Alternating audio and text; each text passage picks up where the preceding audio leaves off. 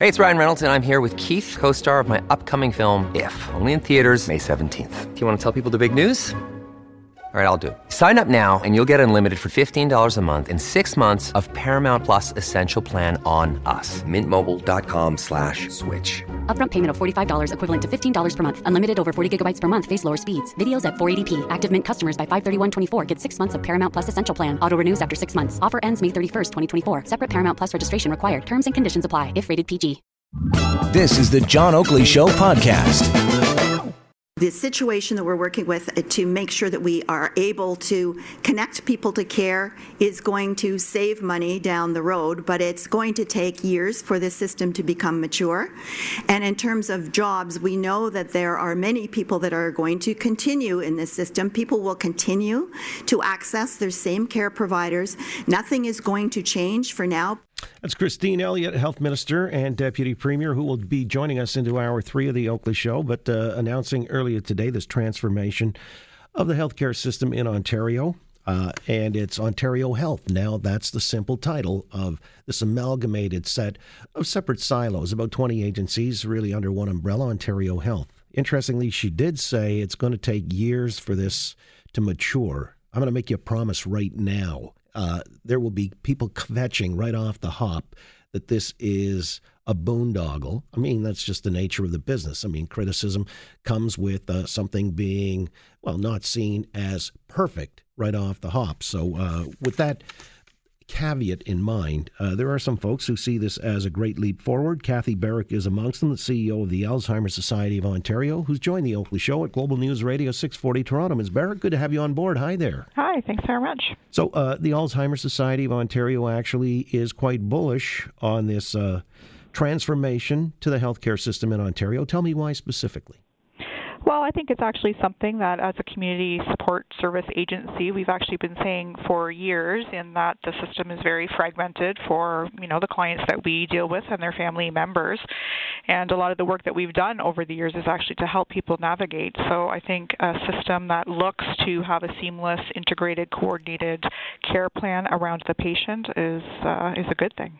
Yeah, you know, and uh, this is what Minister Elliott had to say about it so far as uh, helping people navigate. Why should it be incumbent upon people to have to be fending for themselves. The system should be set up so it's user friendly effectively, right? Yeah, exactly. And you know, I think you know in the past there's been certain parts of the healthcare system that have embraced that um, approach. And again, the Alzheimer's Society has done that, you know, for years in the community, working with partners. But I think having it sort of from the very top, as she said, right down to the frontline care in communities, I think um, just makes more sense.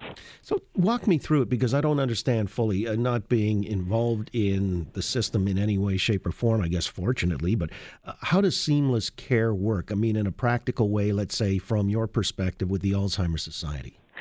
For example, actually, one of our, well, two of our Alzheimer's societies out in um, Perth County and Huron County actually have have worked hard over the last couple of years with other community support um, services in the area, and they have a centralized intake for seniors. So, as an example of a, a seamless um, system, if a senior needs some support for whatever, they would call a single number. The people at this intake would then decide, you know, what's the best community service agency to help them. If it's dementia, they would be sent to us.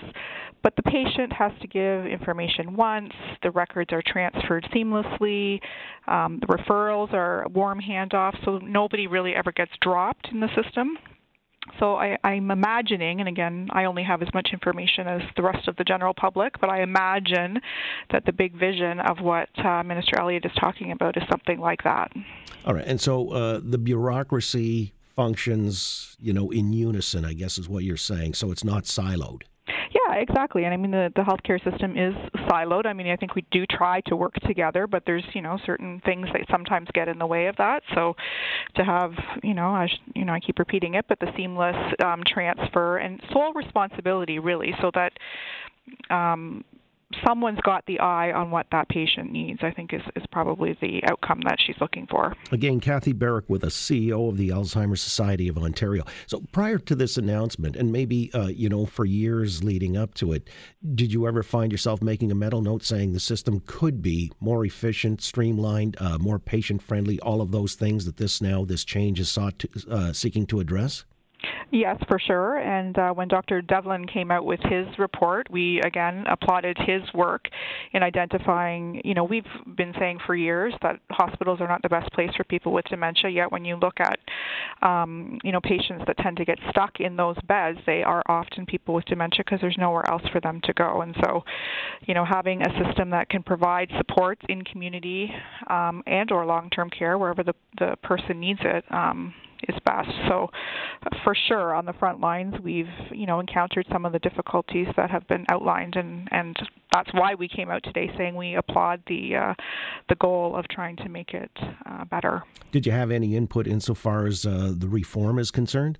Not uh, specifically, although the new government has been very receptive to our work and our um, expertise. So we've been meeting with lots of MPPs. We've met with Minister Elliott as well. Um, so, yeah. All right. And so uh, you're confident this will enhance best practices, I'm sure. I, for sure, and I think you know we only serve to gain when, as community partners, we're working together across the healthcare system.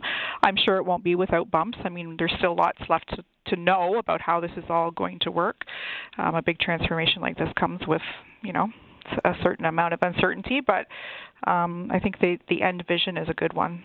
Well, you know, it's interesting. Well, there's a lot to know in general terms about uh, dementia, Alzheimer's, uh, the onset of these debilitating uh, afflictions, because I hadn't been aware that uh, increasingly, as our population is aging, so I guess it follows, but uh, there are even people in their 30s and 40s who are suffering from dementia or Alzheimer's. It's hitting relatively younger folk these days. What can you tell us about that in terms, of the general overview of uh, how, I guess, we're making I, won't say uh, you know strides in dealing with Alzheimer's, but it's just the whole affliction thing is it's seemingly increasing, is it not? It is increasing, and actually in the next uh, not too many years, by 2031, um, which is really only 12 years from now, it seems like a long time, uh, the number of people with dementia in Canada is set to double. Um, and, you know, as I mentioned earlier, um, dementia comes with a high cost to the healthcare system if it's not um, supported well in community. Um, and, you know, yes, a lot of it has to do with our aging population. The boomers are getting old all at the same time. Mm. Um, so that's that's a big uh, part of it. But we also have to look at you know prevention strategies and trying to keep people as healthy as possible and at home. People want to age at home as long as possible, and so um, that's that's what we do. In terms of younger people, um, that's always been an issue. I think lately, um, because of the reduced stigma, I think some people are people are talking about it more. Um, so we hear about that more often. But yes, most certainly it can it can hit people quite young. Yeah, you know, and I'm getting periodic updates from the Baycrest Foundation, mm-hmm. you know, because they staged their annual uh, hockey tournament there with the alumni from the NHL. But uh, they cite, well, certain breakthroughs on the horizon in treatment. how, how is that? Yeah, I mean, I think the uh, the researchers think they're actually getting close to understanding what's happening, and of course, that's the first step to uh, to, to curing it. Um, I, I would support Baycrest in their efforts and, and all researchers really in terms of uh, we need more money that goes to research to really get to, to the to the bottom of this and to be able to uh, to find a cure. Yeah. And by the way, uh, this reform, or I guess the uh, announcement today about a transformation, is that going to result in more money in certain aspects of uh, healthcare treatment? I, I would assume so. I mean, I think what uh, Minister Elliott is talking about is sort of reducing the the administrative burden, I guess you could say, or the red tape and bureaucracy that goes with it, and with the full intention that uh, more money is available to to provide frontline care, which is what you know people across Ontario need. Right.